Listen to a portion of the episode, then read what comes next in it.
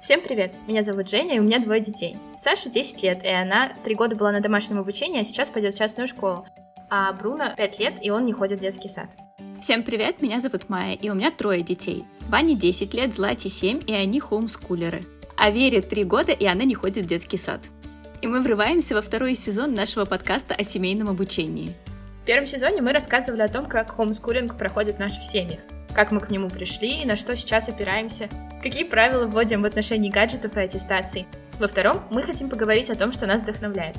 Мы хотим обсудить книги, которые читаем о хоумскулинге и образовании в целом, что есть на русском, о чем говорят в мире, а также поговорить о фильмах, которые вдохновляют нас на обучение своих детей. Мы попробуем составить список книг и фильмов, где главный герой обучается вне системы, а также посмотрим на реальные хоумскулерские сообщества, где можно найти такие же семьи и таких же детей. Так что приготовьтесь составлять списки. До встречи через две недели.